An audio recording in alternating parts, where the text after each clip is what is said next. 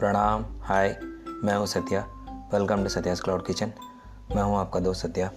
आज हम सीखेंगे एक नए आइटम जिसे हम आराम से घर में बना के खा सकते हैं। और सिर्फ़ इतना ही नहीं, ताकि हम कम समय में बनाएँ और अच्छी तरह बना के खा सकते हैं। वो है आलू कचौरी जी हाँ जी हाँ दोस्तों, आज हम सीखेंगे आलू कचौरी आलू कचौरी बनाने के तरीके। और उसके लिए क्या क्या इंग्रेडिएंट्स चाहिए क्या क्या माल सामान चाहिए, वो मैं आपको बता देता हूँ। उसके बाद हम उसे बनाने के तरीके एक एक करके बनाएँगे। चलिए, उसके लिए मेन इंग्रेडिएंट्स क्या क्या चाहिए, हम चालू करते हैं बनाना। उसके लिए मेन इंग्रेडिएंट्स आप लेके रख लीजिएगा। सबसे पहले आप लेके रख लीजिए मैदा, ढाई सौ ग्राम जितना, और रवा, एक टेबल स्पून जितना, और नमक, एक टेबल स्पून जितना एक चम्मच जितना, व वन टी स्पून जितना, या स्वाद के अनुसार आपको जैसा चाहिए। और घी क्लैरिफाइड बटर जो कहते हैं, तीन टेबल स्पून और पानी थ्री फोर्थ कप और तेल, दो टेबल स्पून जितना और क्यूमिन सीड्स जीरा, एक एक टीस्पून जितना और कोरेंडर सीड्स वो एक टीस्पून जितना और फेनल सीड्स सौफ हाफ़ टी स्पून जितना और हरी मिर्च, दो दो हरी मिर्च बारीक सा कटा हुआ और जिंजर पेस्ट अदरक का पेस्ट हाफ़ टी स्पून जितना और टर्मरिक हल्दी वन फोर्थ टी स्पून जितना और chilli powder half teaspoon जितना लेके रख लीजिएगा। और गरम मसाला हाफ़ टी स्पून जितना। और आमचूर यानी dry mango powder half teaspoon जितना लेके रख लीजिए। और हिंग एक पिंच। और आलू, दो आलू लेके रख लीजिए बड़े आलू, उबले हुए आलू लेके रख लीजिए। और उसे सीधा स्मैश कर लीजिएगा। और नमक और स्वाद के अनुसार सॉल्ट चलिए, हम प्रिपरेशन का तरीका, बनाने का तरीके हम किस तरह से बनाया जाता है, उसे हम शुरू करते हैं। सबसे सबसे पहले आप ले लीजिए आटा। सॉरी मैदा। दो कप जितना लेके रख लीजिए।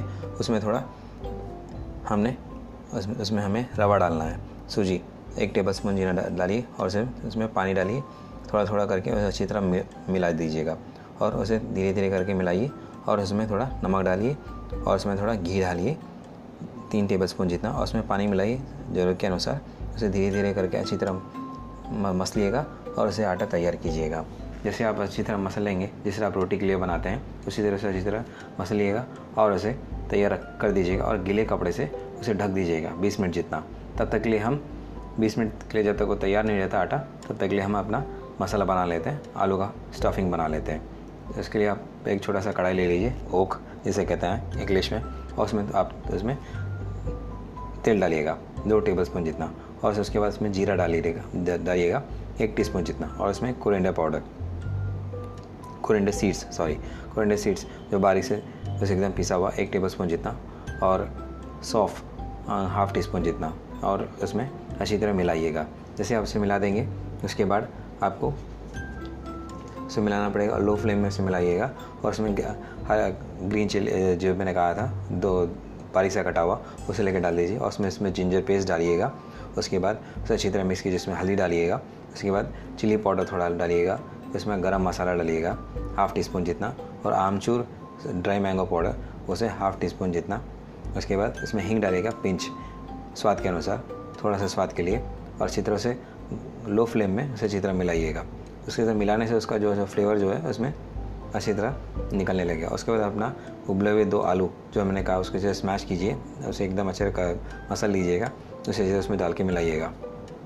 मिलाने के बाद आपका आलू का स्टफिंग मसाला तैयार। अब हम आटा ले लेंगे, जो जो हमने 20 मिनट के लिए अच्छी तरह उसे डाल के रखा है, अच्छी तरह ढक के रखा है। उसे अच्छी थोड़ा अच्छी तरह मिक्स कीजिएगा हाथ से, थोड़ा मसलिएगा उसके बाद आप इसे बॉल साइज़ बनाइएगा छोटे छोटे करके।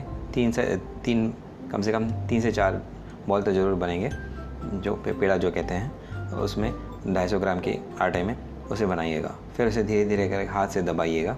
दबाने के बाद गोल शेप हो जाना चाहिए। गोल शेप में आप थोड़ा सा वो आलू का स्टफिंग आलू मसाला जो है कचौरी मसाला, उसे इसमें रखिएगा और धीरे धीरे करके एक एक कोने से एक एक कोने को जोड़िएगा।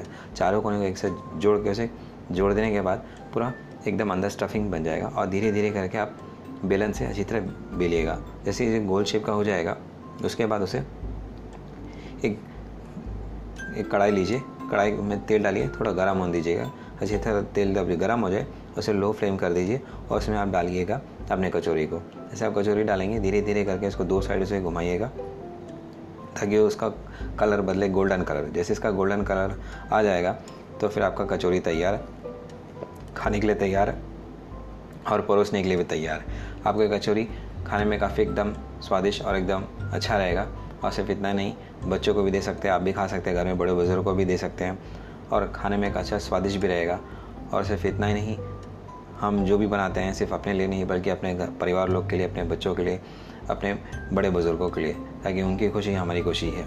इस कच, ये कचौरी आप खा, घर में आप खुद बनाइए और खा के मुझे ज़रूर बताइएगा कि आपको कैसा लगा।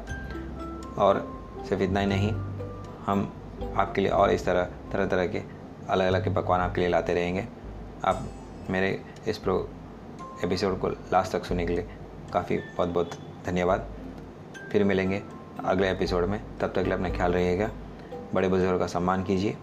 Till then take care of self take care family members respective elders जय हिंद, वंदे मातरम।